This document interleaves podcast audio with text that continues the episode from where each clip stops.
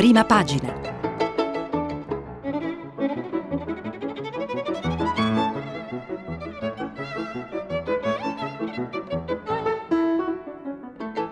Questa settimana i giornali sono letti e commentati da Carlo Marroni, giornalista del quotidiano Il Sole 24 Ore. Per intervenire telefonate al numero verde 800 050 333. Sms e WhatsApp anche vocali al numero 335 5634 296. Buongiorno, bentornati a prima pagina. Oggi mercoledì 30 dicembre. Vi ricordo che stiamo pubblicando i vostri messaggi sul sito di Radio 3. Sui giornali italiani è, è ancora molto presente e preponderante le, il tema dei vaccini, sia sul, sulle stop di questo nuovo vaccino che era atteso per l'inizio dell'anno e che subirà dei ritardi, sia la campagna di alcune fasce minoritarie del, del paese che sono contrari ai vaccini e gli appelli a vaccinarsi e questo tema che poi entra trasversalmente nella politica, eh, sia nel dibattito interno al governo per il piano di recupero europeo, Recovery Fund, sia anche per la riapertura della scuola. Questi sono i temi principali insieme ad altri che ora andiamo rapidamente a vedere sulle prime pagine. La Repubblica, vaccino, la falsa partenza, Arcuri prepara il piano B. Questo è il tema di, del vaccino di AstraZeneca che è atteso, l'Italia ha prenotato diversi milioni di, di, di queste dosi, ma rischia di eh, allungare i tempi di approvazione, quindi per gennaio difficilmente se ne parlerà. Poi c'è un'intervista su Repubblica al ministro delle, dell'economia e delle finanze Gualtieri, svolta o perdiamo i fondi UE, si parla del Recovery Fund e dei 200 miliardi circa che arriveranno nei prossimi anni in attesa naturalmente del discorso di fine anno del Presidente della Repubblica Mattarella che sarà eh, giovedì la stampa, Arcuri, i vaccini ci saranno, speranza Ministro della Salute, niente obblighi. Questo è il tema su, appunto, sulla obbligatorietà o meno dei vaccini. Eh, sulla prima pagina della stampa troviamo anche un articolo di Evelina Cristellen e Luciana Littizzetto, due torinesi, eh, attrice e manager, eh, che parla del, problem- del dramma dei migranti bosniaci di cui ci siamo occupati ieri, di cui si è occupato ieri anche tutta la città ne parla, il dramma dei migranti, dicevamo, l'Europa cieca e quei disperati scalzi nella neve e poi altri commenti che andremo a vedere dopo. Il Corriere della Sera, corsa ai vaccini, altri 13 milioni di dosi all'Italia. L'Europa cerca rimedi alla fuga tedesca, fatto che la Germania ha molte più dosi, un tema ancora in, sul, sul, tappeto, che insomma, eh, in qualche modo ha suscitato un po' di contrasti tra i paesi europei.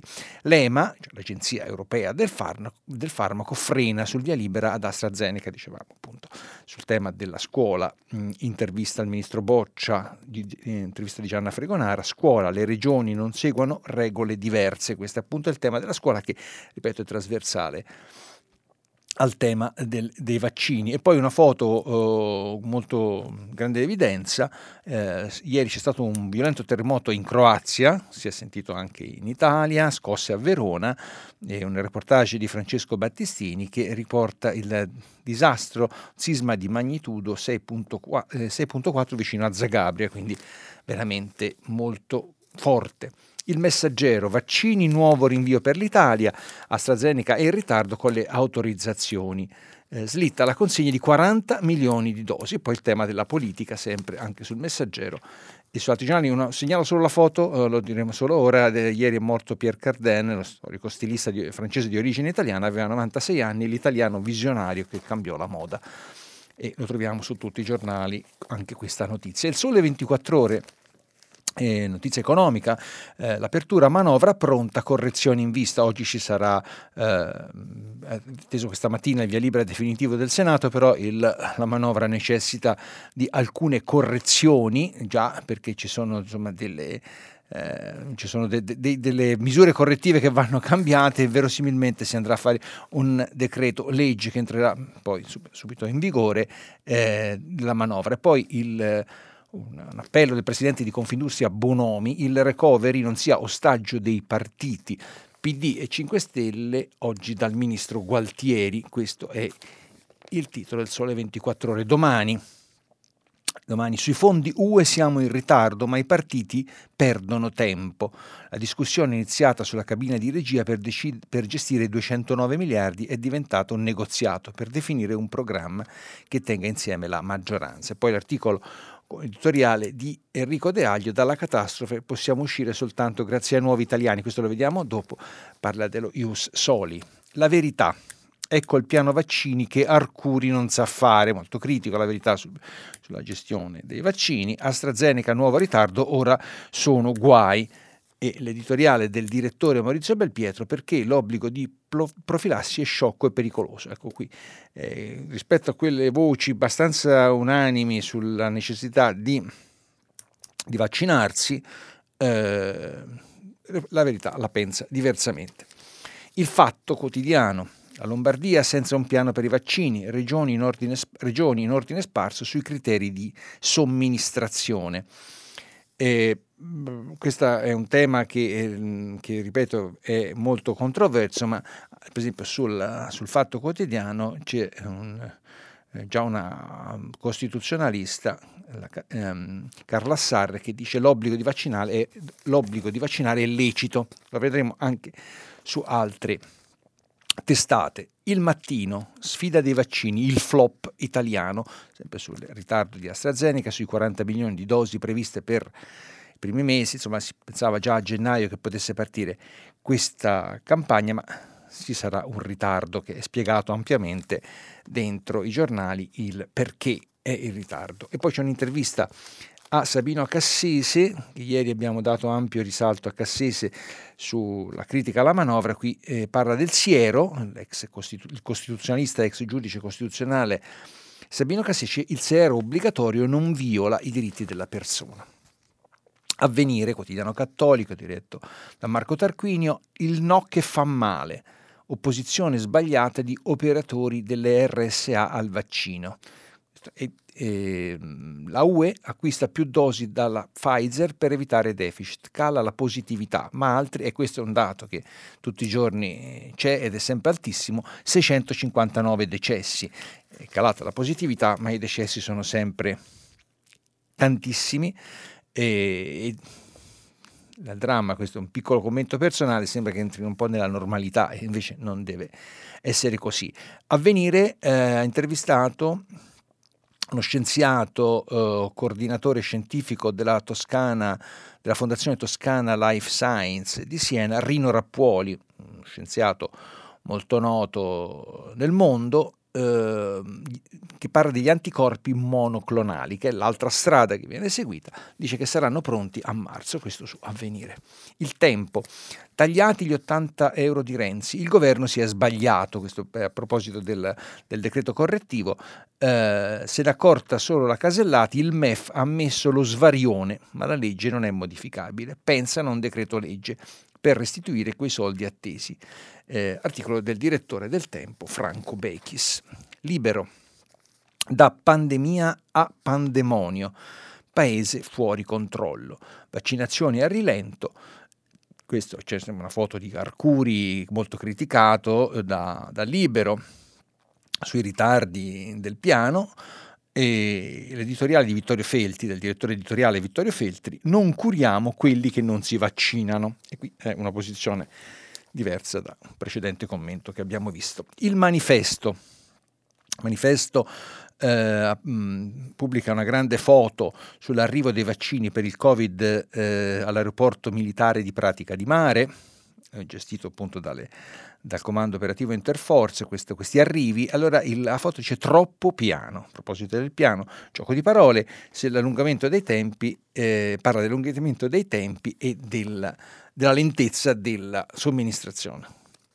Il giornale, Novax terroristi, minacce a chi si vaccina. Questa è un'altra vicenda che, eh, che ovunque è molto dettagliata, una vicenda molto amara, è stata sui social attaccata e insultata la, uh, l'infermiera, giovane infermiera del, dello Spallanzani, Claudia Livernini, è stato un po' il simbolo domenica mattina della prima vaccinata italiana che è stata attaccata, insultata e anche minacciata e quindi questo è un altro fatto. Ora vediamo se muori, questo è uno dei tanti eh, messaggi registrati sulla rete. E poi il commento del direttore Alessandro Sallusti, fermiamo il virus della violenza. E chiudiamo con questa carrellata con l'osservatore romano eh, che anche di questo parla, garantire i vaccini a tutti una questione di giustizia, documento congiunto di commissioni vaticane e, del, della Pontificia Accademia per la Vita sulla somministrazione a tutti e un eh, commento in prima pagina del direttore editoriale Andrea Tornielli nell'anno del distanziamento la prossimità del Papa. Anche questo è il tema appunto del, dello stare vicini o meno e questo è quindi anche il Vaticano diciamo, impegnato su questa su questo fronte.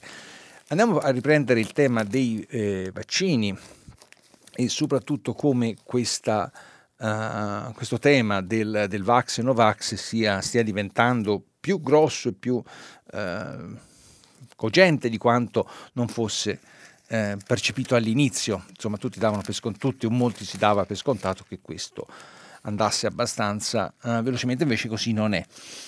Eh, a questo scopo sulla stampa c'è il primo commento che leggiamo mm, è di, della senatrice a vita Liliana Segre, l'unico senatore, senatrice a vita nominata dal, da questo Presidente della Repubblica eh, Mattarella, 90 anni, si può dire anche se è una signora, perché è appunto una figura pubblica, Liliana Segre, figura assolutamente eh, di, di, importanza straordinaria per il nostro paese. Preghiera laica al popolo Novax. Leggiamo il commento di Liliana Segre, le ragioni per proteggersi dal virus. Si legge da un po' di tempo come diverse persone abbiano espresso la volontà di non vaccinarsi dal Covid-19. I motivi possono essere tra i più disparati e non sarò certo io, scrive la Segre, a voler sindacare le ragioni intime e profonde di ciascuna persona. Sarebbe assurdo far diventare una questione ideologica dopo tanti lutti e dolori anche una scelta che è innanzitutto di tipo sanitario. In questo senso sono particolarmente vicina alla giovane infermiera dell'ospedale Spallanzani di Roma, Claudia Alivernini, oggetto di un'assurda campagna d'odio sui social, perché so bene cosa si prova quando, essendo del tutto innocenti, si viene attaccati per la sola colpa di esistere. Piccolo inciso personale, sappiamo che Liliana Segre è una sopravvissuta ai campi di sterminio nazisti e quindi insomma ha pagato sulla propria pelle gli odi altrui. Continuiamo il commento. Vorrei ricordare che mi sembra quasi strano che debba essere io a farlo, come i mesi appena trascorsi siano stati tra i più drammatici di questi ultimi anni e come la pandemia abbia cambiato in profondità le nostre abitudini e in definitiva il nostro modo di intendere la vita.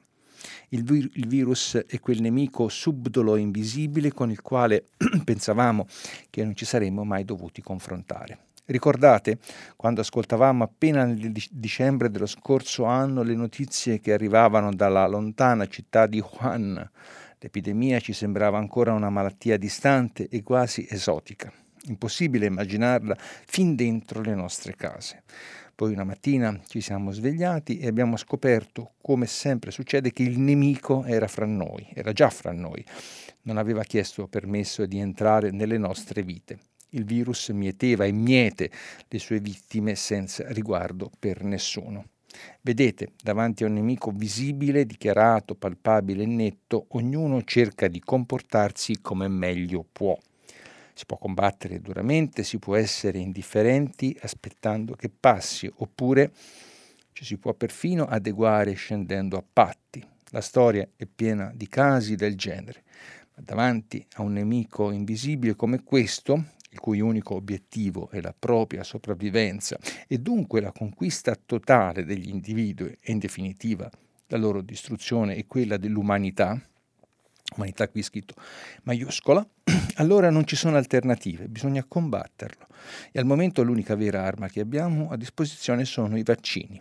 La scelta dunque diventa netta, o vaccinarsi, cioè combattere, oppure non vaccinarsi, perché è chiaro che senza fare nulla non si va molto lontano. Tanto più che oggi, A tutti è data la possibilità di informarsi e di sapere che una determinata procedura sanitaria è utile per tutti e non solo per alcuni. Lo sforzo scientifico mondiale cui abbiamo assistito alla condivisione dei dati e delle scoperte è senza precedenti nella storia dell'umanità. In pochissimi mesi è stato trovato un vaccino che scienziati e medici considerano sicuro e che rimane l'unico modo per porre fine a questo anno di tormenti, di chiusure e distanziamenti sociali. Definizioni che, se ci pensate, sono di per sé terribili. Dobbiamo decidere chi vogliamo, di chi vogliamo fidarci e anche se sembra scontato posso capire che per alcuni non sia così semplice. Ognuno insomma si ritrova da solo di fronte alla propria coscienza. Così posso dirvi ciò che farò io. Appena sarà possibile mi vaccinerò e dico di più. È una scelta che avrei fatto in qualunque momento della mia lunga vita. Ho sempre fatto vaccini, quelli ritenuti utili e indispensabili adesso penso che vaccinarsi contro il Covid-19 sia una scelta che dovrebbe essere spontanea e naturale per il proprio bene e soprattutto per il bene degli altri, dell'intera umanità. Quindi ne sono convinta, l'anno che ci aspetta sarà di grande speranza, ne abbiamo tutti bisogno. Auguri.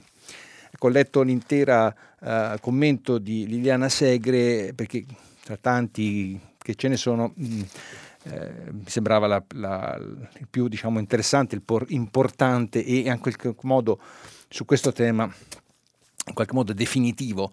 Uh, questa naturalmente è la mia opinione, poi c'è chi non la pensa così e siamo anche molto rispettosi di chi non la pensa così, ma insomma fino a un certo punto, visto che eh, ci sono eh, centinaia di morti al giorno, l'Italia è il paese, ripeto, con il maggior numero di vittime in Europa in questo momento. Sempre sul tema vaccini, ma più politico, andiamo a vedere cosa scrive in prima pagina di Repubblica Sergio Rizzo, vice direttore.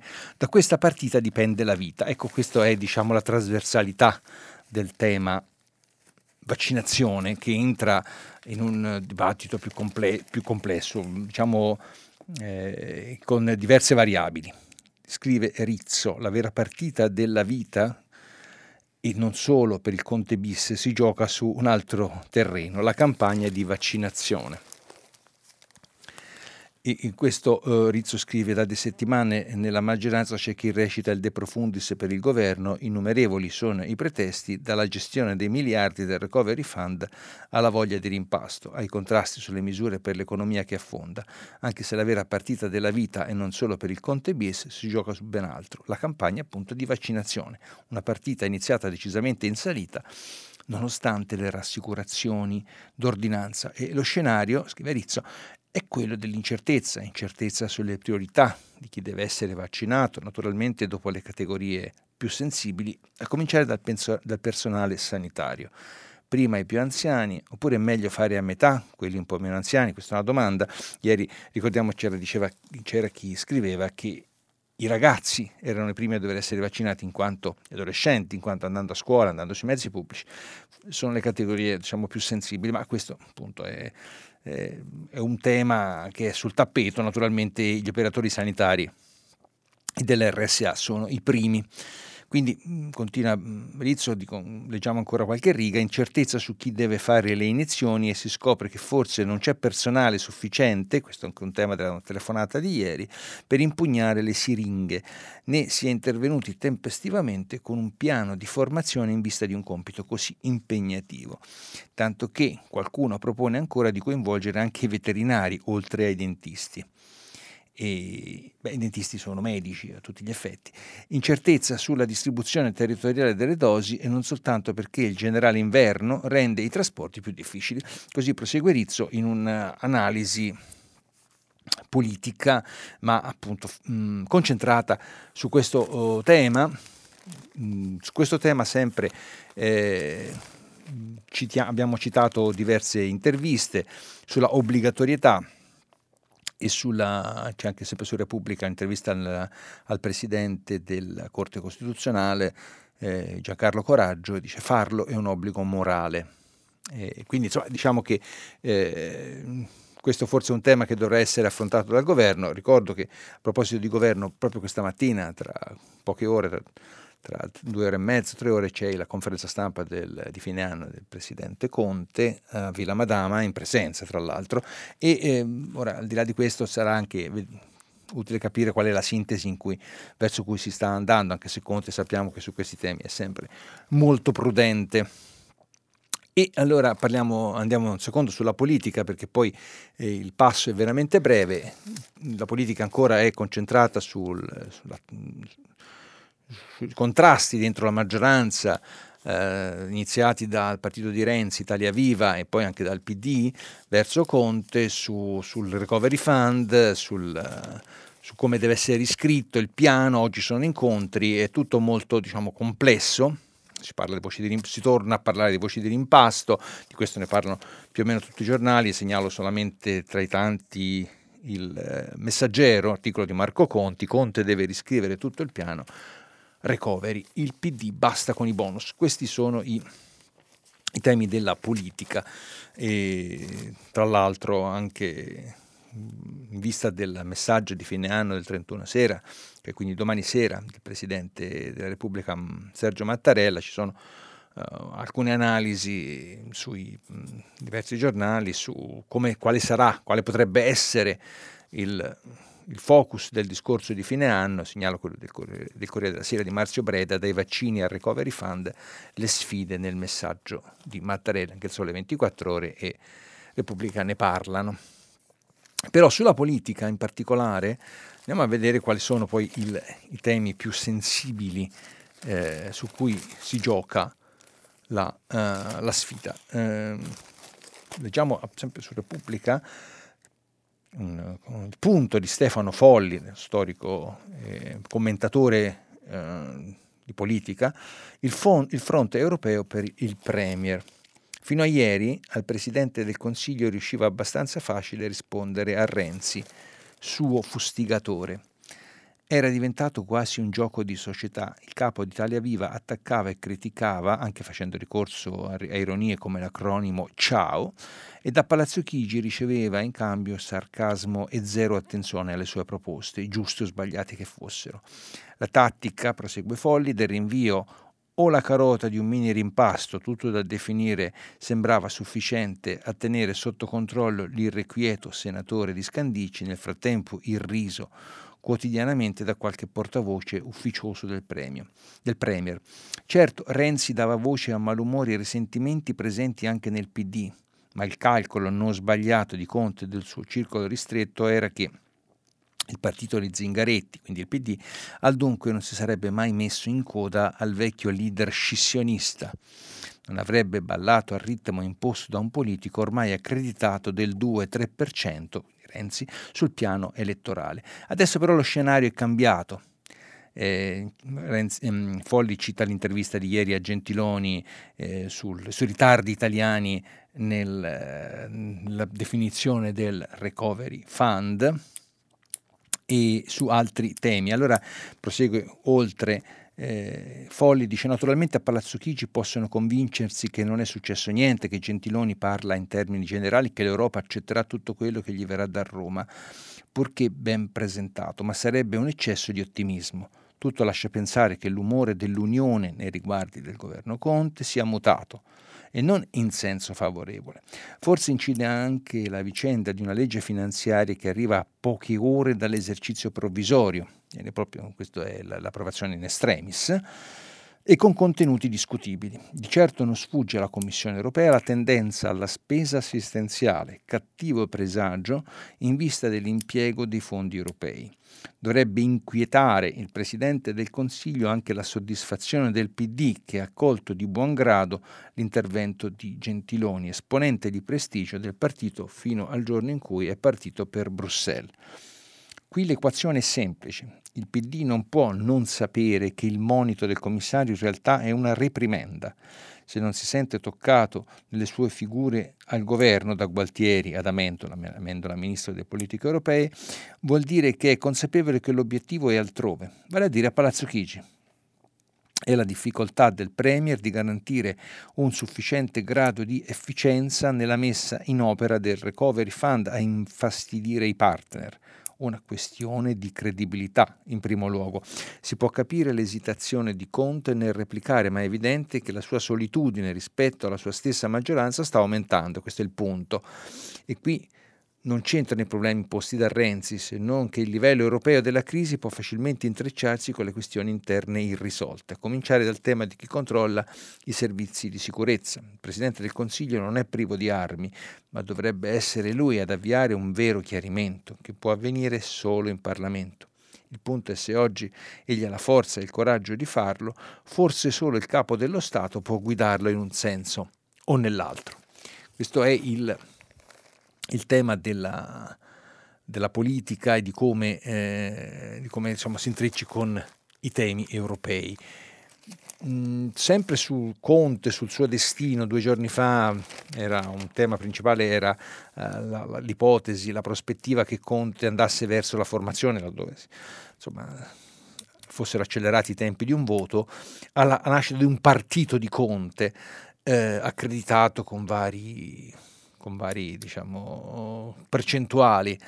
Mm, però è chiaro che questo poi è un tema che naturalmente è andato poi subito sullo sfondo, di questo parla, segnalo solamente, l'intervista a Mario Monti, l'ex primo ministro, l'ex presidente del Consiglio, senatore a vita, che fu lui a creare un partito suo, il partito del Premier, eh, che insomma avuto, eh, era accreditato prima al 30%, poi al 20%, poi insomma a, a, il, diciamo, le, il destino è stato altro e poi scelta civica credo in, meno, in poco più di un anno sia dissolta, però ecco, diciamo che eh, si interroghi, qui dice Mario Monti, questa intervista a Federico Fubini sul Corriere della Sera, pagina 19, si interroghi sullo strumento per raggiungere un obiettivo, costruire una forza politica, prendere il controllo di quella che lo ha espresso come premier, guidare una coalizione, cioè dice ci sono molte variabili, cioè, dice Monti, prima di prendere una decisione del genere. Questo è un altro argomento eh, diciamo di, di, di, riflessione sulla politica. La, naturalmente si va verso appunto la chiusura di, di, fine anno, quindi anche appunto dal Presidente del, della Repubblica al Presidente del Consiglio e in qualche modo vanno al, al pettine molti nodi e il prossimo anno sarà l'anno diciamo, dove ci saranno diciamo, varie, eh, varie questioni immediatamente da affrontare. Di questo parla l'editoriale del Corriere della Sera eh, del vice direttore Antonio Polito il vento del 2021. Leggiamo cosa scrive Polito sul, sulle prospettive. L'opposizione confida nella legge di Tocqueville. Il pensatore francese sosteneva che un popolo può sopportare a lungo e senza lamentarsi condizioni difficili e restrizioni della libertà, ma le rifiuta violentemente non appena se ne, se ne alleggerisca il peso. Nei tempi duri il malcontento si accumula, però difficilmente si traduce in azione politica, perché prevale la paura di stare peggio. Ma quando si esce dall'emergenza le cose migliorano, ecco che c'è lo spazio per chiedere di più e provare un cambiamento. Una delle tante conferme storiche di questa legge è la vicenda di Winston Churchill. Vinse la guerra e perse le elezioni, poiché gli inglesi preferirono voltar pagina dopo tutto il, eh, qui il sudore, le lacrime e il sangue che lo sforzo bellico aveva imposto. È probabile che anche da noi la fine della pandemia porti a un cambiamento radicale dell'orientamento dell'elettorato. Del resto, è già successo che durante una crisi la gente preferisca la sinistra, nella convinzione che sia più generosa nell'uso del denaro pubblico, ma per la ripresa si rivolga a destra, sperando in meno vincoli e più libertà di iniziativa privata. Però la fine della pandemia è ancora lontana. L'anno nuovo può portare grandi novità politiche, ma intanto si apre con un più tradizionale lockdown siamo ancora immersi nella seconda ondata e non sappiamo se ce ne sarà una terza, se basterà il vaccino e quando arriverà la nostra dose, se e quando riapriranno le scuole dei nostri figli. Abbiamo altro a cui pensare, insomma, prima della politica. Per questo i partiti si muovono un po' al buio. Fanno giochi di palazzo, ma col fiato sospeso, aspettando di capire dove andrà il paese, da che parte tirerà il vento del 2021. Così il governo un po' alla volta si indebolisce, ma l'alternativa resta avvolta nella nebbia. Eppure questo grande stallo, invece di stabilizzare la situazione, manda in fibrillazione la maggioranza. La ragione è semplice. Anche da quella parte conoscono e temono l'effetto Churchill. Le strategie per evitarlo sono molte e diverse, spesso anche in conflitto tra loro, ma convergono tutte su un obiettivo, ristrutturare l'offerta politica del centro-sinistra, così che quando l'emergenza finisca sia pronto qualcosa che sembri nuovo. Il materiale a disposizione non è abbondante e i voti nemmeno, dunque bisogna lavorare con la fantasia. Gli ingredienti sul piatto sono tre, una nuova alleanza politica, un nuovo sistema elettorale, un nuovo Presidente della Repubblica. Poi prosegue il commento. Eh, leggo solo la chiusura, eh, due righe, amare e, come sempre molto pungenti, come lo è l'autore dell'articolo Antonio Bonito. Un anno fa il Premier Conte fu protagonista di un infortunio, pronosticando che il 2020 sarebbe stato un anno bellissimo. Neanche per il prossimo siamo messi bene. Questo era il eh, commento sul Corriere della Sera sul 2021 in realtà c'è un, diciamo, su questo, su questo argomento eh, c'è un altro diciamo, interessante eh, editoriale, stampa, eh, di Giovanni Orsina, del politologo Giovanni Orsina, L'immobilismo di un sistema. Andiamo a leggere un po' eh, di questo commento. Oltre le Alpi e l'Atlantico, L'anno del Covid-19 ha portato almeno due novità politiche di rilievo, l'ascesa di Biden alla Casa Bianca e il lancio di un ambizioso piano europeo di ricostruzione post-pandemica. Poiché da sempre l'Italia è un paese condizionato dagli equilibri continentali e atlantici, nel 2021 che si apre queste novità peseranno anche a casa nostra. Sarebbe poco saggio illudersi che i vincoli esterni bastino di per sé a sciogliere i molti intricati nodi politici e istituzionali sparsi in giro per la penisola.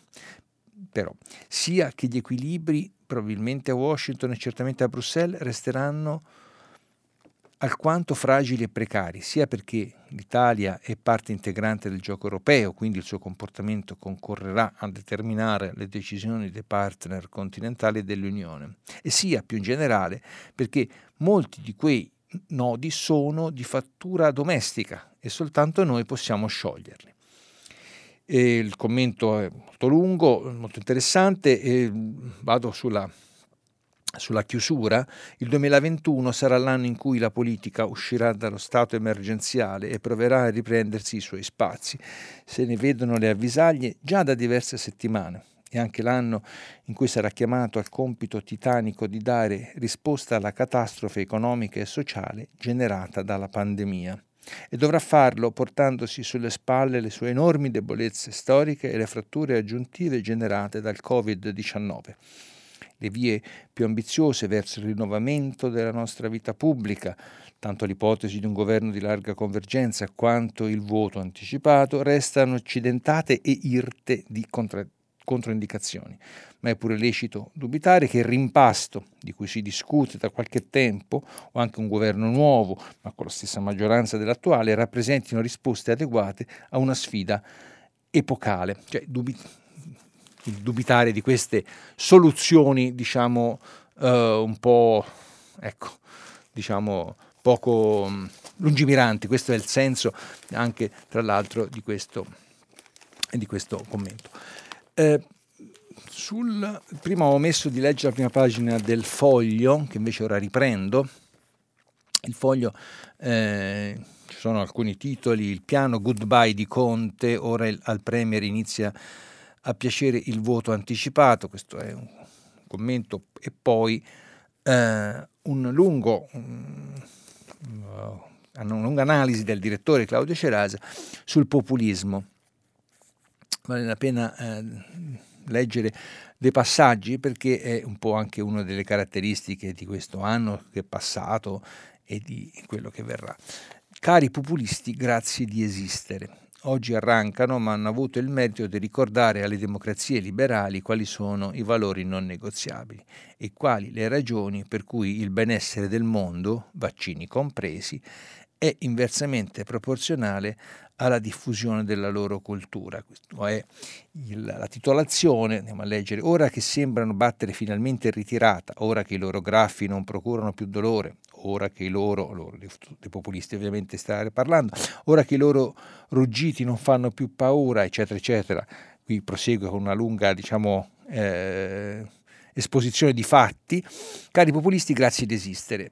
Può sembrare paradossale, certo, e può essere un po' da furbacchioni dirlo, oggi il, oggi il, populismo arranca, grazie al cielo, ma la verità è che la presenza e l'ascesa del populismo sulla scena mondiale hanno contribuito in modo decisivo a ricordare alle democrazie liberali quali sono i valori non negoziabili, quali sono i principi irrinunciabili e quali sono le ragioni per cui il benessere del mondo, vaccini compresi, è inversamente proporzionale alla diffusione della cultura populista. Vale per il passato, vale per il presente, vale anche per il futuro. È andata così nel 2015 quando la Grecia di Alexis Tsipras, trovandosi nella condizione di poter scegliere se dare un calcio all'euro un calcio agli anti-euro, ha scelto di cambiare il registro decidendo di dare un calcio agli anti-euro. È andata così nel 2016, quando la scelta degli inglesi di uscire dall'Europa ha costretto l'Europa a ripensare le sue coordinate e ha costretto le istituzioni del nostro continente a cercare una via utile per superare lo status quo. È andata così anche nel 2016, quando l'avvento sulla piazza di Donald Trump ha convinto ancora di più l'Europa di quanto fosse necessario per il nostro continente essere padrone del proprio destino senza dover dipendere eccessivamente dalla mammella americana. È andata così anche nel 2017, quando la vittoria dei catalani al referendum indipendentista referendum a cui ha fatto seguito una costante erosione dell'economia della regione, ha mostrato all'Europa la pericolosità del secessionismo e non è un caso che dopo quel referendum il massimo della pericolosità registrato in Europa in termini di secessionismo ha coinciso con il doppio referendum sull'autonomia di due regioni italiane come Veneto e Lombardia. È andata così ancora nel 2017 quando, grazie a Marine Le Pen, la Francia, prima e l'Europa dopo, hanno scoperto il talento di un europeista con i fiocchi come Emmanuel Macron. Su questo magari i francesi avrebbero anche un po' da ridire, ma insomma questo comunque è stato un fatto. È andata così nel 2018, quando grazie al talento autodistruttivo di Matteo Salvini, l'Europa ha scoperto quanto sia pericoloso avere dei sovranisti al governo, quanto sia rischioso giocare con la grammatica anti-euro e quanto sia pericoloso spostare il proprio baricentro politico da Bruxelles a Mosca. E poi prosegue su questo, uh, su questo tema con un'analisi eh, molto interessante. Tra l'altro, a proposito di Salvini, segnalo, prima non l'ho fatto, una lettera del leader della Lega al Corriere della Sera, in prima pagina, siamo pronti a governare, ecco i progetti. Eh, questo è Matteo Salvini sul Corriere della Sera. Un altro editoriale che prima vi ho solamente eh, accennato, ma che ora riprendo, è Domani, il quotidiano Domani, lettore Stefano Feltri, eh, nell'editoriale di Enrico De Aglio Enrico De Aglio, scrittore, giornalista eh, noto, eh, ho fatto un sogno sul 2021, anche lui parla del 2021. Dalla catastrofe possiamo uscire soltanto grazie ai nuovi italiani. Eh, Scrive De Aglio, nelle mie fantasie per l'anno nuovo io mi immagino che il governo italiano con, un, con un succinto decreto dichiari lo ius soli per un milione di giovani figli di immigrati nati in Italia, che con un secondo decreto conceda la cittadinanza italiana a tutto il personale sanitario straniero che si è coperto di fatica e di gloria in questi mesi che con un terzo decreto dia la precedenza nelle vaccinazioni a tutti quegli immigrati irregolari che sono, per le loro condizioni di povertà e precario vivere, i più esposti al contagio e alla sua trasmissione e nello stesso tempo impauriti e quindi non in grado di far valere i propri diritti. Questo è il, eh, naturalmente prosegue De Aglio, leggiamo ancora qualche passaggio. Eh, naturalmente tutti hanno ancora ben chiare l'immagine del ministro della giustizia Bonafede, commosso, che sovrintende la vaccinazione dei detenuti del carcere di Modena, dove il 9 marzo scorso morirono in circostanze purtroppo molte, molto scure 13 detenuti che avevano chiesto misure urgenti di protezione contro l'epidemia. E questo è un ricordo questo passaggio. Eh, vado velocemente un po' sotto e eh, De Aglia ricorda la dottoressa Catalina Caricò, nata 65 anni fa nella tragica pianura ungherese in una casa senza luce elettrica e acqua corrente, che ha regalato, cita il fatto, ha regalato al mondo l'idea di un vaccino basato sull'RNA, cui nessuno prima aveva pensato, che ci sta salvando tutti. Fosse arrivata Qui, qui in Italia invece che in America, sarebbe rimasta precaria allo Spallanzani ad agitare reagenti. Questo per dire che in genere sono sempre gli immigrati il sale della terra che ci conviene capirlo. Eh, aggiungo, dico solo, questo per un mio commento personale, lo Spallanzani è un po' il simbolo positivo di questa vicenda perché si sta impegnando, quindi insomma ora parliamo del precariato in generale, non è, questo è un commento mio e non specificamente allo Spallanzani.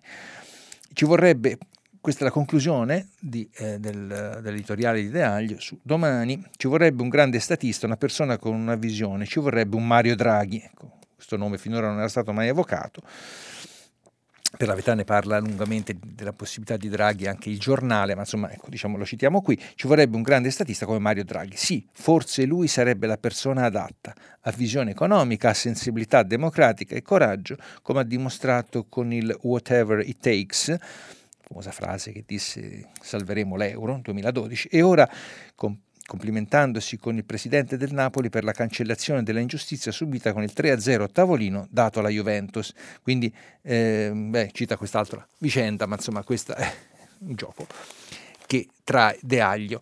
Eh, questo era il, mm, il, il, commento. Io prendo altri due commenti, eh, ce n'è uno in particolare sul Sole 24 ore, sulla scuola, la scuola deve garantire la mobilità sociale. Abbiamo parlato di scuola prima eh, sul dibattito che è in atto sulla riapertura del 7, sulle misure, il Corriere della Sera, appunto abbiamo citato l'intervista di Gianna Fregonar al ministro Boccia, ma ora citiamo l'intervento di Natalino Irti, di un giurista, noto giurista che parla della scuola pubblica che deve garantire la mobilità sociale e cita l'intervento del governatore della Banca d'Italia Visco il 16 dicembre all'Istituto del Gran Sasso Science Institute dell'Aquila, dove ha fatto un discorso eh, importante il governatore della Banca d'Italia. Prendiamo spunto da questo passaggio. Scrive Irti, l'accento del governatore non cade soprattutto sui profili di disciplina e contenuti, ma con inattesa e ferma energia su disuguaglianze sociali e diminuzione del grado di mobilità sociale intergenerazionale, ossia della possibilità per i figli di passare da uno status sociale diverso da quello dei genitori. Né si tace che i vecchi e fragili edifici scolastici non sono all'altezza del ruolo che la formazione ha per il progetto di vita dei giovani, soprattutto per coloro che muovono da contesti familiari e ambientali svantaggiati, né che il discorso ampio e persistente alla didattica a distanza può inoltre ampliare il divario di quanti possono contare su un adeguato sostegno in ambito familiare. Questo è il commento di Irti eh, che chiude dicendo il passato delle famiglie, la proficua fatica dei genitori e degli avi non è dimenticata, ma come risolta nella continuità di una storia che ha bisogno di tempo, in un tempo di un nuovo inizio e di affidarsi alla tenace operosità di figli e nipoti. Ogni generazione, pur partecipe e custode del passato, ha il dovere morale di ricominciare da capo. Quindi la scuola pubblica come garanzia di mobilità sociale. E, sulla scuola cito solamente una, un, un'intervista del messaggero a una preside di Roma, Anna Messinese, i nostri ragazzi di periferia maturi e fuori dagli schemi, riguardante le, la didattica a distanza che ha acuito i problemi comportamentali. Una iniziativa del messaggero che eh, su, su, su, su, un concorso letterario, diciamo così, molto interessante. Ecco, la rassegna di oggi finisce qui, vi aspetto dopo la pubblicità per il filo diretto. Carlo Marroni, giornalista del quotidiano Il Sole 24 Ore, ha terminato la lettura dei giornali di oggi. Per intervenire chiamate il numero verde 800 050 333. Sms WhatsApp anche vocali al numero 335 56 34 296. Si apre adesso il filo diretto di prima pagina. Per intervenire e porre domande a Carlo Marroni, giornalista del quotidiano Il Sole 24 Ore, chiamate il numero verde 800 050 333. Sms e WhatsApp anche vocali al numero 335 56 34 296. La trasmissione si può ascoltare, riascoltare e scaricare in podcast sul sito di Radio 3 e sull'applicazione RaiPlay Radio. Ben ritrovati con il filo diretto con gli ascoltatori, vi ricordo che stiamo pubblicando i vostri messaggi sul sito di Radio 3. Cominciamo con la prima telefonata, pronto? Sì, buongiorno. Buongiorno. Sono Umberto. Io eh, volevo porre il problema del calo della fiducia e secondo me questo problema se lo, deve porre, se lo devono porre gli sfiduciati perché eh, cioè, qui insomma, eh, per me la confusione regna sovrana. Noi eh, non sappiamo, difficilissimo stabilire ad esempio se un'immagine è vera, montata o falsa, cioè bisogna essere super esperti. Ognuno eh, dice tutto su tutto, gli appelli si moltiplicano e sento discorsi quasi sempre strumentali, la logica non si sa più che cos'è, e però cioè, si chiede che gli altri ci credano. Ora voglio dire, eh, non è che la fiducia, c'era una pubblicità molto tempo fa, si dà le cose serie, cioè la fiducia non è che basta essere esperti o fare appelli per averla, eh. cioè le persone sanno di chi si possono fidare e qui eh, veramente non ci si può fidare più di nessuno. Ora questo vale, ora c'è questo tema dei vaccini, ma insomma è generale. Quindi io chiedo veramente che gli sfiduciati si pongano questo problema. Beh, la ringrazio, è un tema enorme, complesso e che abbraccia, diciamo, che dalla politica va dentro anche altre diciamo, nozioni dello scibile umano, però è chiaro che che il, il, il calo della, della, fiducia è anche un po'... Mh, diciamo, al, diciamo così, al, al cambio di, di, paradigmi che ci sono nella politica, nell'economia e quindi è chiaro che poi mancano i punti di riferimento a cui molti erano, erano abituati. Quando lei ha citato la pubblicità che, si dà le cose serie si parlava di 40-50 anni fa quando appunto i punti di riferimento erano diversi. I mezzi di informazione eh, sono tantissimi e e ormai anche un po' l'informazione è dedicata molto al dibattito, no? e il dibattito eh, aumenta un po' come dire questo, questo, senso di... Però è chiaro che la prima cosa a cui si pensa è chi ci rappresenta la fiducia, no? chi ci rappresenta sia nella politica che nell'economia. Eh, quindi sta a noi cittadini, dico, dico, anche una cosa molto semplice, molto banale, ma allo stesso tempo credo che la quotidianità sta a noi cittadini dar fiducia a persone che se la meritano, che pensiamo se la meritino e non dire eh, che eh, chi ci rappresenta non è in grado di farlo, perché in questa maniera poi si alimentano questi, questi fenomeni che, incontrollabili che portano, prima abbiamo parlato lungamente del populismo, ora io non voglio qui fare, condannare niente a nessuno, ma è, è figlio un po' di, quella, di, di quel tipo di mentalità un po' che manda tutto un po' all'abbandono. La ringrazio, andiamo avanti con un'altra telefonata. Pronto? Eh, buongiorno, sono Roberto, chiamo da Pesaro. Buongiorno. Eh, buongiorno, eh, io vorrei forse continuare un po' sul solco tracciato dal primo ascoltatore. Eh, riferendomi eh, alla questione eh, vaccini, eh, vorrei che ci fosse ehm, spazio per, al di là di due schieramenti che mi ricordano un po' i, i vecchi opposti estremismi, insomma. E, e mi piacerebbe che si rispondesse eh, ad alcune domande piuttosto che reiterare all'infinito alcune tematiche, quindi ecco anche qui una ricerca di razionalità e, e, e, mm, le cito due o tre perché che, su cui vorrei si discutesse. Perché in passato, ad esempio, non si è fatta abbastanza chiarezza eh, su quei pochi casi magari di persone che hanno avuto eh, esiti mh, negativi dai vaccini, anche conseguenze magari gravi per la loro salute. Io ho un caso di mia conoscenza. Questo, ha, questo contribuisce a creare le paure, non a eh, rimuovere la, la polvere sotto il tappeto, non le chiarisce. Perché ad esempio eh, tutta la tribù di epidemiologi e virologi televisivi e social eh, non hanno speso credo neanche un ventesimo del loro tempo per parlare dell'importanza ad esempio delle difese immunitarie che dovrebbe essere il primo baluardo tant'è che eh, viene messa, messa molto in evidenza il rischio che chi ha basse difese immunitarie corre con il Covid e qui basterebbe non dico una campagna di massa ma almeno qualche raccomandazione per potenziarle dal cibo al sonno al movimento alle relazioni sociali. Perché non si dice niente, ad esempio, degli 80.000 morti, eh, dati confermati anche qualche giorno fa dal ministro Costa dell'Ambiente, eh, per inquinamento atmosferico. Quelli del Covid sono 70.000 per ora. E non è una cifra piccola, credo, e cosa si fa su quest'altro versante se il valore è la salute pubblica? Ecco, questo è un po' il, eh, perché se il valore è la salute pubblica, eh, perché lo Stato finanzia la ricerca, gli eventuali danni collaterali e le case farmaceutiche eh, introitano eh, gli, le, i soldi delle vendite, insomma, cioè il problema è la salute pubblica o il profitto? Ecco, queste sono alcune delle domande che io mi chiedo e che vorrei ci fosse una risposta.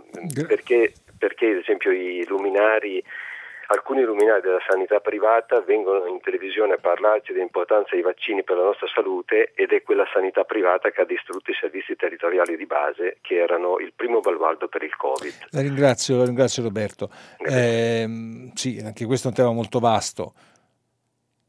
Parto solo dall'ultimo frammento. La sanità privata è frutto di scelte politiche in Lombardia, che è stato un po', che ha una sanità storicamente molto all'avanguardia, però il fatto che mancasse una sanità territoriale in Lombardia o che fosse molto più assente che in altre regioni, come in quelle del centro, tipo Toscana, Emilia, eccetera, è stato frutto di scelte politiche di 25 anni di scelte politiche che hanno favorito la sanità privata, che ripeto, la sanità privata della Lombardia è di eccellenza assoluta, mondiale, però è sanità privata. Quindi non, sono, diciamo, non è che sono gli operatori privati di per sé che occupano spazi e che gli vengono dati. Sul fatto che ci sia appunto una necessità di, di, di una campagna di salute pubblica, questo è ovvio la ricerca la fanno i privati, è vero, ma meno male, inciso che ci sono questi privati eh, nel mondo, che naturalmente ai fini di profitto, ma poi questo profitto a volte è enorme, a volte è, diciamo, mm, è un fatto che, diciamo, di cui tutti dopo un po' beneficiano. Poi è chiaro che poi sono i governi che comprano i vaccini, eh, con le casse dello Stato, con il debito pubblico, con l'indebitamento del recovery fund e quindi questa massa di vaccini che sta arrivando è un acquisto fatto dalla, dalla Commissione europea per conto degli Stati che però saranno pagati. Quello che dice è che c'è una contingenza sul fatto del vaccino, si sta lavorando su una emergenza, però anche l'inquinamento è un'emergenza, il fatto che ci sia il cambiamento climatico, cioè voglio dire, non è da oggi che se ne parla e, ed è legato spesso ai governi che non fanno quello che dovrebbero fare, spesso ai comportamenti privati. Cioè, ora tralasciamo alcune città che, che, sono un po' indietro, ma se si fa la, la, la, la, separazione dell'immondizia, dei rifiuti, beh, è una cosa che va fatta, se non si fa vuol dire che sono i cittadini che non la fanno, perché poi spesso le strutture ci sono per farla. Quindi è i comportamenti privati che devono essere, diciamo, andare, cercare di andare avanti ai comportamenti pubblici e poi dopo la politica in qualche modo registra questi comportamenti, queste, queste richieste dal basso. E poi, come diceva, l'intendenza seguirà, cioè dopo prese di grandi decisioni si prendono quelle pratiche. Ha ragione lei, ci sono 80.000 morti per l'inquinamento e sono una cifra spaventosa. Quelli per il Covid siamo a 72.000, quindi sono tantissimi. Ripeto, c'è una contingenza perché non è solamente eh, il fatto de, della morte di persone, è il fatto che si è bloccato un paese. Si è bloccato un paese o semi bloccato e uno dei motivi per cui eh, all'inizio, questa, febbraio, mm, marzo, aprile, maggio, il paese si fermò, è perché fu chiaro che per fermare l'epidemia bisognava fermare il paese e la devastazione sociale e economica di quel periodo la pagheremo, la pagherà il paese per anni. Ora sta pagando una cosa, diciamo, si è rimesso leggermente in moto, molto poco, eh, la si vedrà. Quindi c'è una contingenza che, su cui diciamo, bisogna intervenire e se c'è un costo da pagare, verosimilmente dovrà essere pagato. Ecco. Comunque la ringrazio, leggo dei messaggi, ma perché eh, ci si può spostare solo per chiudersi in casa con qualcuno mentre è vietato stare all'aria aperta? Dovrebbe essere il contrario. Perché in Italia si pensa solo al mangiare come diritto irrinunciabile? Il camminare in aree naturali non è contemplato. È vero. Eh, si è parlato troppo della cena di Natale, dello zampone e questo mi trova completamente d'accordo. E mh, di scuola non a sufficienza. Astra, questo è un altro messaggio, Giuseppe Aldo scrive Astra in ritardo è l'Europa? Lei non lo dice, cioè io che non, che non, approva, lei non so chi, se io all'Europa francamente, non, che non approva in fretta come ha fatto altrove il via libera al vaccino italo-inglese. Chi ci dice la verità? Allora, su questa questione del vaccino italo-inglese, dove c'è un'azienda di Pomezia impregnata e poi c'è l'Università di Oxford e AstraZeneca, eh, diciamo che è spiegato molto bene in alcuni giornali qual è il nodo. Ora non, lo, non sono stato a leggere i dettagli, ma eh, lo trovate in molti giornali qual è il nodo il nodo. Bene, andiamo avanti con delle telefonate. Pronto? Pronto? Eh, pronto? Bu- buongiorno. Eh, sono io? Sì. Eh, sono da- Dario da Ruvigo, buongiorno a tutti. Buongiorno. Eh, io eh, beh, intanto voglio esprimere la solidarietà all'infermiera Claudia che mh, mm, sì, è veramente riprovevole, purtroppo c'è della cattiveria in giro. E avevo mandato un messaggio, sono stato contattato per questo e diciamo faccio prima se lo, se lo leggo perché mi impapino se comincio a ragionare di mia. Eh, avevo scritto questo, se un minuto prima della mezzanotte del 31 dicembre 2020 spegnessimo una lucina della nostra casa o le luminarie allestite fuori casa e dedicassimo quel minutino di buio a ricordare i nostri morti, spesso in terribile solitudine, a riconoscere il grande impegno profuso dai sanitari e da chiunque ci abbia reso la vita agevole, a pensare al rispetto con cui abbiamo ognuno di noi agito o non agito per se stessi e per gli altri e ognuno a meditare sul proprio senso di essere a questo mondo, qui ci ho messo dei puntini, a mezzanotte riaccendiamo con gioia le luci prima spente, proponendoci come esseri umani positivi per il tempo a venire. Vogliamoci un po' di bene, auguri a tutti, Dario da Rovigo. Beh, non, non devo aggiungere altro. Grazie Dario, grazie Dario. E, beh, è un appello bellissimo, è un'iniziativa, generalmente le, luci si accendono in queste situazioni si mettono delle candele, quando queste cose accadono lei propone di spegnere, di fare un appello nazionale spegnere tutte le luci per un minuto, quindi a, ai 59, alle 23.59 e riaccenderlo alle 24 o alle 00. Bene, eh, questo è un appello bello, io mm, verosimilmente eh, qualcuno lo, lo, lo, raccoglierà e spero che questa sia per ricordare, ha detto le persone impegnate i morti, se ho capito bene, e comunque ricordare tutte quelle persone che mm, hanno sofferto e soffrono di questa tragedia. La ringrazio, Dario. Ehm, c'è un Domenico scrive: Buongiorno, mi scusi, ma non sono sicuro di sapere con certezza la verità cos'è. Da quel che sento dovrebbe essere un giornale che informa, ma forse mi sbaglio, punto di domanda. No, allora, i giornali non scrivono la verità, la verità è una risposta che si trova in filosofia. I giornali scrivono notizie e più i giornali sono seri, e lo sono in, in, larga parte, o diciamo tutti, io ci lavoro con i giornali, quindi do per scontato che siano tutti molto seri, scrivono cose vere, nel senso che notizie o comm- notizie vere verificate, verificabili, e eh, commenti, invece i commenti sono opinioni, eh, quindi... Eh, diciamo che uno leggendo i giornali si può fare una, uh, un'opinione sulla verità, che poi naturalmente ci sono giornali orientati, alcuni dicono diciamo, la propria opinione, quindi, però non è che dicono il falso, dicono un'opinione che forse non condividiamo, ma non per questo è necessariamente falsa. Può essere un po' orientata, ora comunque qui entreremo nel tema della libertà di stampa, che è anche un tema complesso. Però, visto che lei ascolta prima pagina, sicuramente dà importanza ai giornali e è quello che tutti noi pensiamo. Andiamo avanti, pronto? Buongiorno. Buongiorno. Buongiorno. Eh, senta, io volevo parlare di un problema, diciamo così, abbastanza ampio e forse non ne avrò la capacità, ma comunque cercherò di esprimermi in modo più chiaro. Dalla sua lettura, come da chi l'ha preceduta, e questo succede praticamente da anni, salta fuori continuamente questo mantra, diciamo così, delle democrazie delle nostre democrazie e delle non democrazie altrui. E si parlano appunto dei dissidenti, di coloro che vengono messi in galera, questo si fa riferimento spesso alla Cina, alla Russia e quant'altro.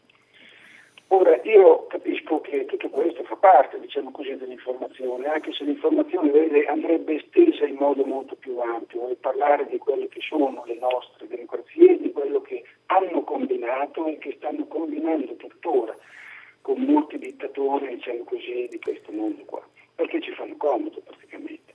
E di conseguenza si è aperta un po' una guerra. Ritorniamo al problema della guerra fredda allora io credo che si debba, non dico cancellare questo, ma prendere il mondo per quello che è. Dopo la caduta del muro di Berlino, bene, il liberismo, diciamo così, si è imposto presentando, secondo me, tutte le sue politiche nefaste di diseguaglianze, diciamo così, in giro per tutto il mondo. E allora io credo che qui bisogna veramente voltare pagina, perché questo che noi facciamo, se vogliamo continuare con la guerra fredda, sia un limite culturale, politico e anche sociale, e poi verrò al Covid. Vede, la guerra si combatte con le stesse armi. Se noi, diciamo così, eh, io quando sento dire le nostre democrazie non possono scendere a patto, beh, cosa vuole? E vogliamo guardare l'Occidente quanti affari e, e quanti, così, affari fa con queste non democrazie. La Cina l'Italia, e lei che parla diciamo così per la Confindustria, fa produrre l'Italia fa produrre alla Cina da almeno 50 anni. Ed è venuto a meno il lavoro, diciamo così, in Italia, senza poi parlare altre, degli altri stati che ci ritroviamo qui vicino a noi, l'Ungheria, la Romania, la Polonia, eccetera, eccetera, eccetera. In modo che si fa fare il lavoro altrui dove costa meno e praticamente noi perdiamo i diritti sociali, perché non sembra, ma in questo paese sono 30 anni che si perdono continuamente i diritti sociali. Perciò, caro giornalista, come vedi, gli orizzonti vanno allargati. Se si è voluto dichiarare una guerra, gli altri la fanno anche loro. E allora noi, in questo mondo globalizzato, dovremmo cercare di allargare diciamo così, i nostri scambi commerciali e vedere la realtà per quello che è. Perché io sono decisamente stufo diciamo così, di questo potere eh, degli Stati Uniti che ci condiziona continuamente e ci dice dalla mattina alla sera quello che dobbiamo fare. Ma non per questo voglio essere filo russo o filo cinese. Dobbiamo guardare e allargare gli orizzonti perché questo mondo si è presentato così e di conseguenza bisogna prendere il buono dove c'è il buono e lasciare il cattivo dove c'è il cattivo. Noi siamo pieni di ordigni nucleari in questo paese e ci sarà un problema di, di manutenzione. E chi ce li ha messi questi ordigni? Beh, e servono a che cosa? A fare la guerra a chi? Bene, la ringrazio. Mi scusi, no. No, la ringrazio perché se no non possiamo dare poi spazio ad altre domande. Se ha finito, no, il, suo, il suo ragionamento è molto chiaro e anche molto netto è forte, quindi eh, una sola cosa metodologica, io non parlo per la Confindustria, sono un giornalista del Sole 24 Ore di cui la Confindustria è azionista di maggioranza, quindi no, lo dico perché la Confindustria ha i suoi portavoce che sono molto più autorevoli e parlano in maniera più puntuale di me di questi temi che riguardano appunto la Confindustria. Mentre io per quanto riguarda questo, tutti i temi che lei ha detto non bisogna essere più eh, diciamo succubi degli Stati Uniti, eccetera, questo non è un tema di oggi. Eh, è vero è anche che noi, la, noi italiani, noi, insomma, l'Italia con la Cina, con la Cina, questa Cina di oggi, è l'unico paese europeo che ha stretto un accordo stretto che ha stretto un accordo stretto, mi scusatemi il bisticcio, che ha fatto un accordo molto cogente, la famosa via della seta, quindi non è che l'Italia diciamo così, è stata schizzinosa verso l'assenza di diritti civili in Cina. Eh, o anche con la Russia Putin, prima, dopo, durante, è ovvio che all'interno di questo sistema di relazioni, quando la Russia ha eh, invaso o comunque ha, dichiarato, ha annesso la Crimea al proprio territorio, territorio ucraino, riammesso dentro il territorio russo, furono sancite delle sanzioni, oltre a questo anche del conflitto in Ucraina, del Donbass, eccetera, questione di qualche anno fa che tuttora...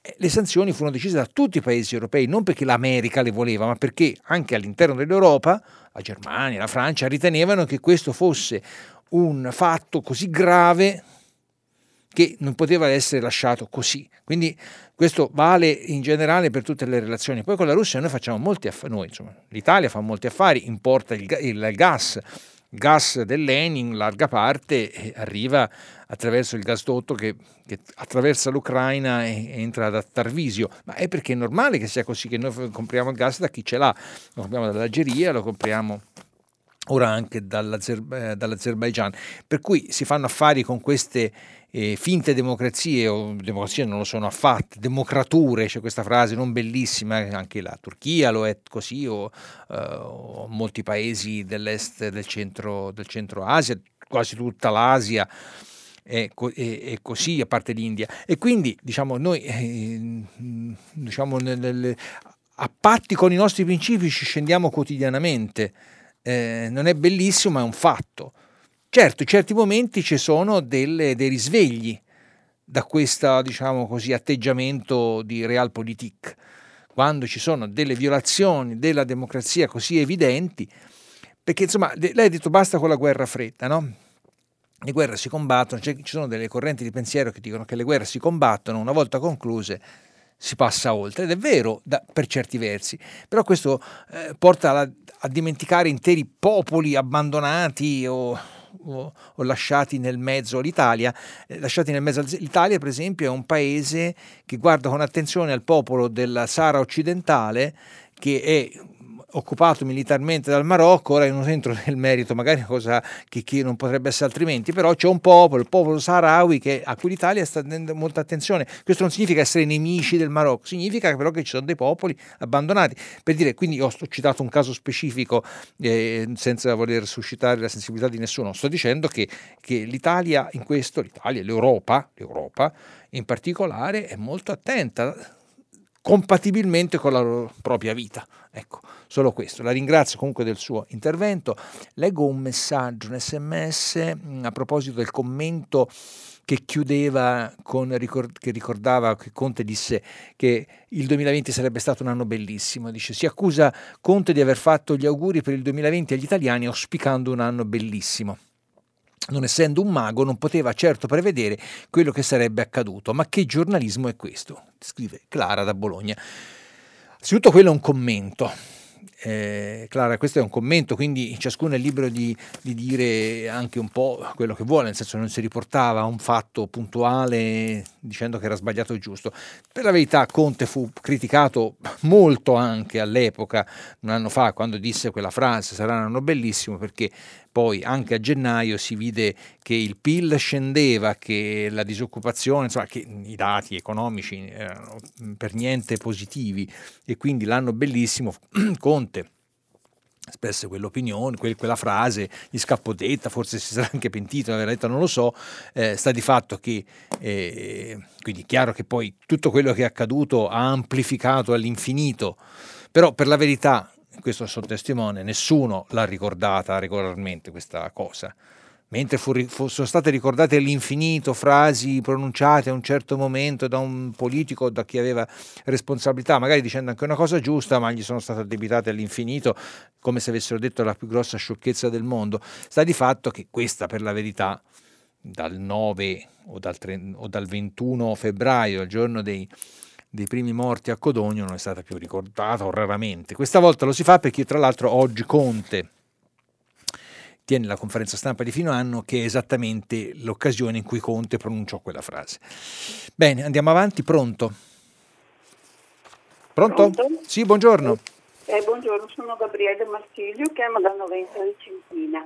Sì. E volevo condividere un ricordo. Oggi, scusate, sono molto emozionata perché eh, ho saputo ieri sera della morte della giovane zio che viveva in Val dei Mocchi, Trentino. Scusate. E allora ho pensato che veramente eh, eh, questo Natale ci ha infranto una favola, la favola di questa donna che era riuscita a crearsi un'altra vita in Trentino con la sua azienda e il suo allevamento di capre.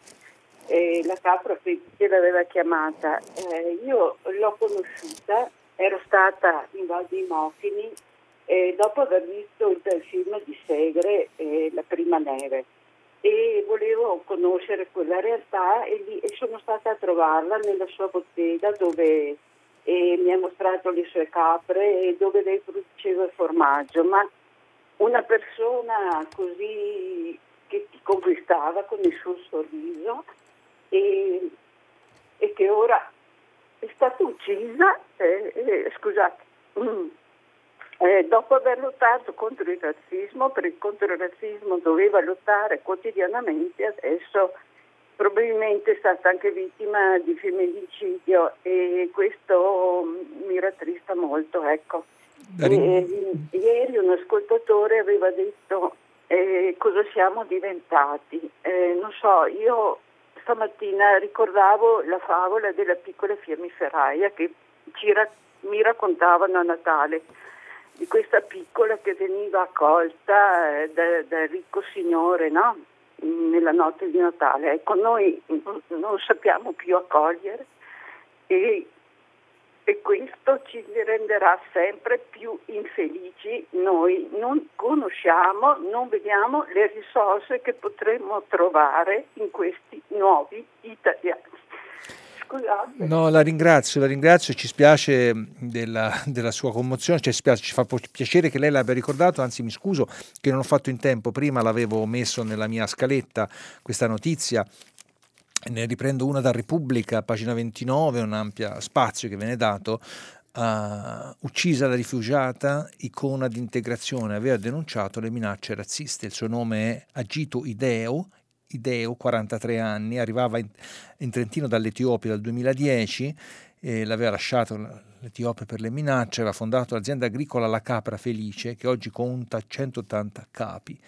Nell'agosto del 2018 Agitu Ideo denuncia di essere stata aggredita da un uomo, un vicino italiano, che viene arrestato e nelle settimane seguenti, a gennaio di quest'anno, l'uomo è stato condannato a nove mesi per lesioni al Tribunale di Trento. Il giudice non ha riconosciuto la tesi della PM che chiedeva una condanna per stalking e l'aggravante razziale.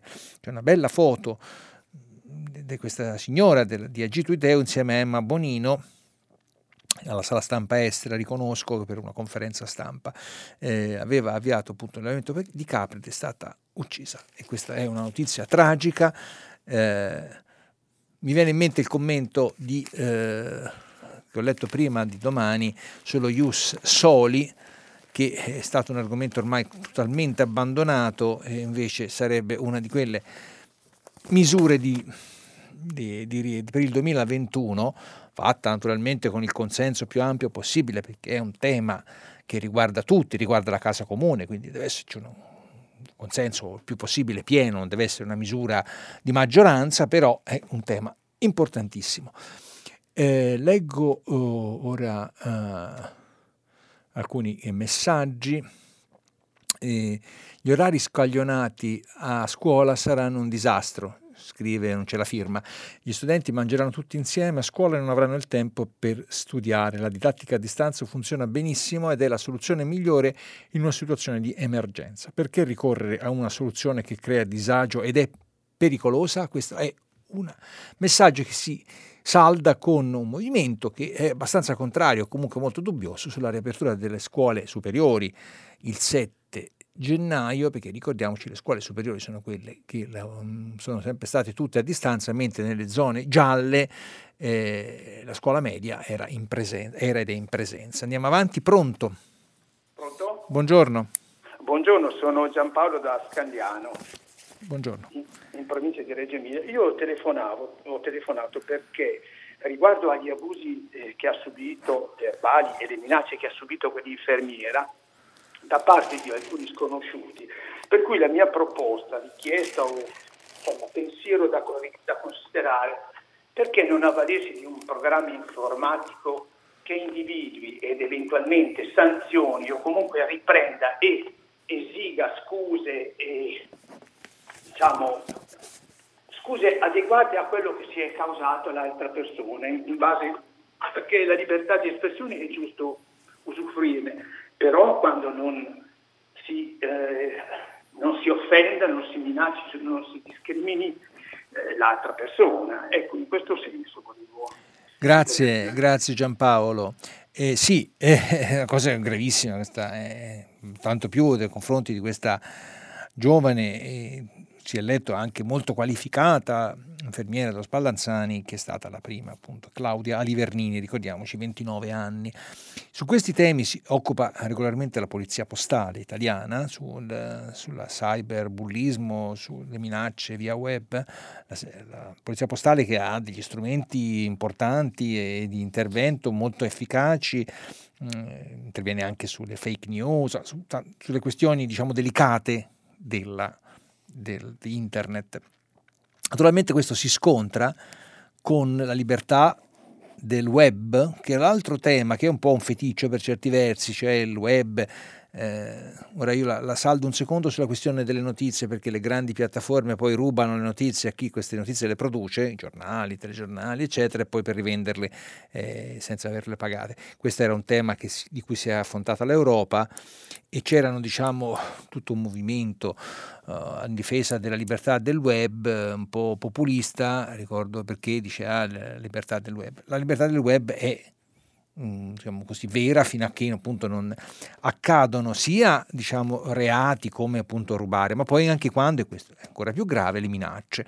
Eh, ricordo velocemente gli insulti shock che ha subito la, la dottoressa, laureata in infermieristica, Livernini, insulti shock e minacce via social all'infermiera prima vaccinata la violenza che, eh, che, nega la realtà. Vediamo quando muori, questa è forse la, eh, la più grave, vediamo quando muore, una delle frasi shock che la giovane infermiera si è vista rivolgere. Gli assalti verbali sono comparsi sui profili istituzionali che hanno diffuso la notizia della sua vaccinazione sotto articoli di giornale su vari gruppi social, una situazione che ha preoccupato molto la giovane che sta valutando una denuncia alla polizia postale, questa notizia che è stata scritta oggi, quindi verosimilmente l'avrà fatta, e, e non, non, ripeto alcune parole che sono diciamo, insultanti in maniera molto grave, ci sono state eh, solidarietà varie arrivate alla uh, Claudia Livernini, eh, sperando che quelle persone che l'hanno fatto siano beccate, questo è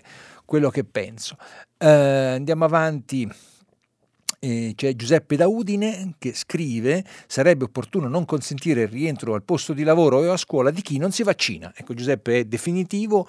Ehm, per la verità questo tema della vaccinazione della scuola venne fuori qualche anno fa, 4-5, quando anche qui un movimento Novax, ce lo ricordiamo, molto accarezzato da chi ora sta al governo, da una parte di partiti, di, di forze politiche che stanno al governo, e i Novax, eh, le vaccinazioni dei giovani, dei ragazzi, ragazzini anzi, e, e, e, lì veniva richiesto il certificato vaccinale per rientrare in classe. Personalmente, qui esprimo un'opinione, ero e sono d'accordo. Andiamo avanti con le telefonate. Pronto? Pronto?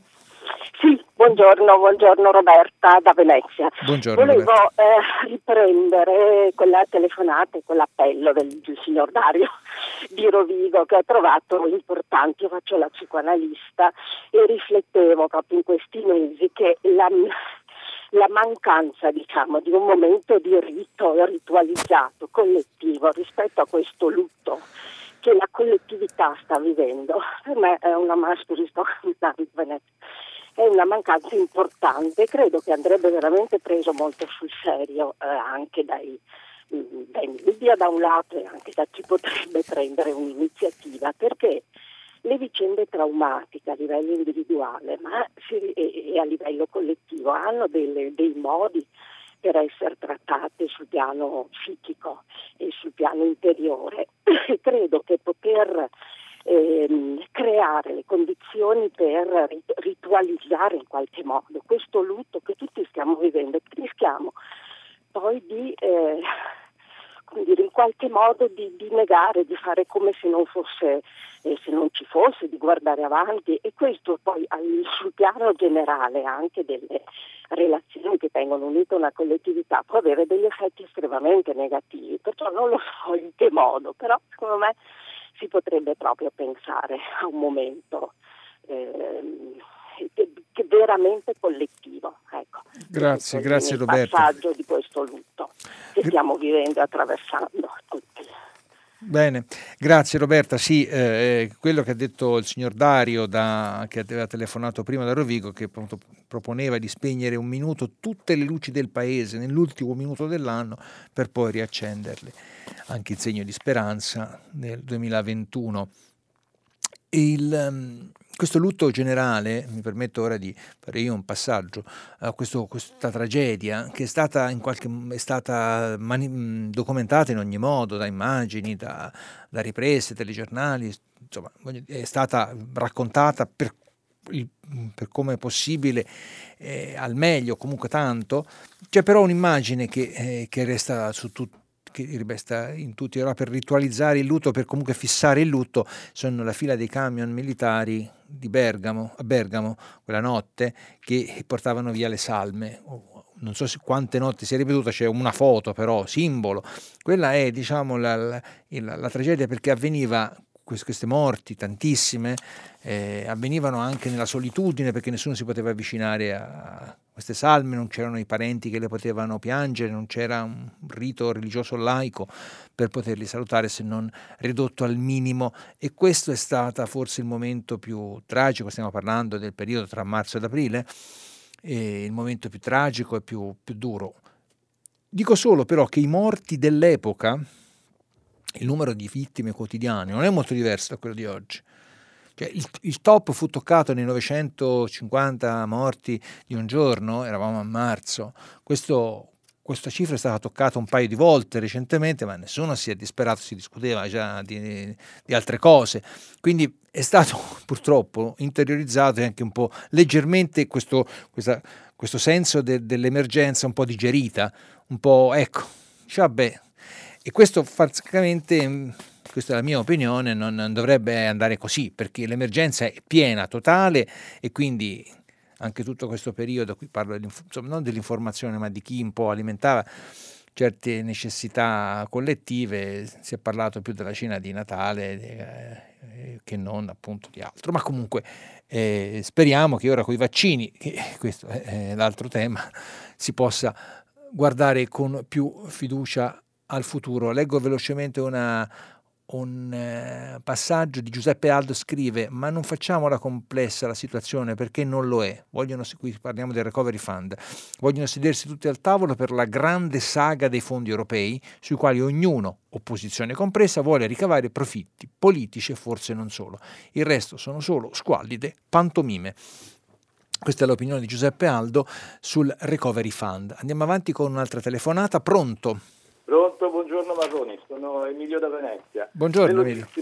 perché credo che siamo in chiusura. Vicini. E una notizia che non è comparsa sui giornali che lei ha letto, eh, che era credo sui giornali di ieri locali. Allora, i musei civici veneziani saranno chiusi fino ad aprile. Decisione locale. Allora, si tratta dei musei civici notare sono 11 musei, tra cui il Palazzo Ducale, il Museo Correr, il Carrettonico, eh, Capesaro e basta, poi tutti gli altri ve li, ve li andate a vedere. Eh, erano stati stanziati dei fondi per il casino, 6 milioni di euro e solo 600 mila euro per i musei. Se faccia i conti per 11 musei cosa resta? Ecco, eh, senza contare che Capesaro aveva avuto dei danni ingentissimi il novembre dell'anno scorso, quindi del 2019, il 12 novembre con la grande acqua alta. Ecco, allora questo cosa significa? Che eh, musei, cultura sono solo soldi, quindi non c'è il bigliettamento, non ci sono i turisti e che però comunque per i veneziani, per i locali i musei non servono.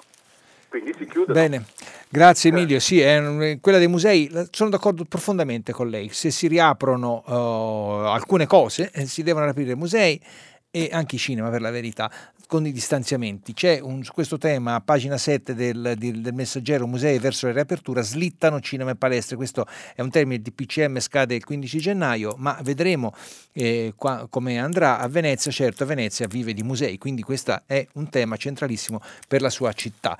Bene, noi ci fermiamo qui. Dopo il giornale radio, Marzia Coronati conduce pagina 3. A seguire le novità musicali di primo movimento e alle 10, come sempre, tutta la città ne parla. Approfondirà un tema posto da voi ascoltatori. Potete riascoltarci sul sito di Radio 3. Grazie, a domani. Carlo Marroni, giornalista del quotidiano Il Sole 24 Ore, ha letto e commentato i giornali di oggi. Prima pagina un programma a cura di Cristiana Castellotti. In redazione Maria Chiara Beranec, Natascia Cerqueti, Manuel De Lucia, Cettina Flaccavento, Giulia Nucci. Posta elettronica, prima pagina chiocciolarai.it. La trasmissione si può ascoltare, riascoltare e scaricare in podcast sul sito di Radio 3 e sull'applicazione Rai Play Radio.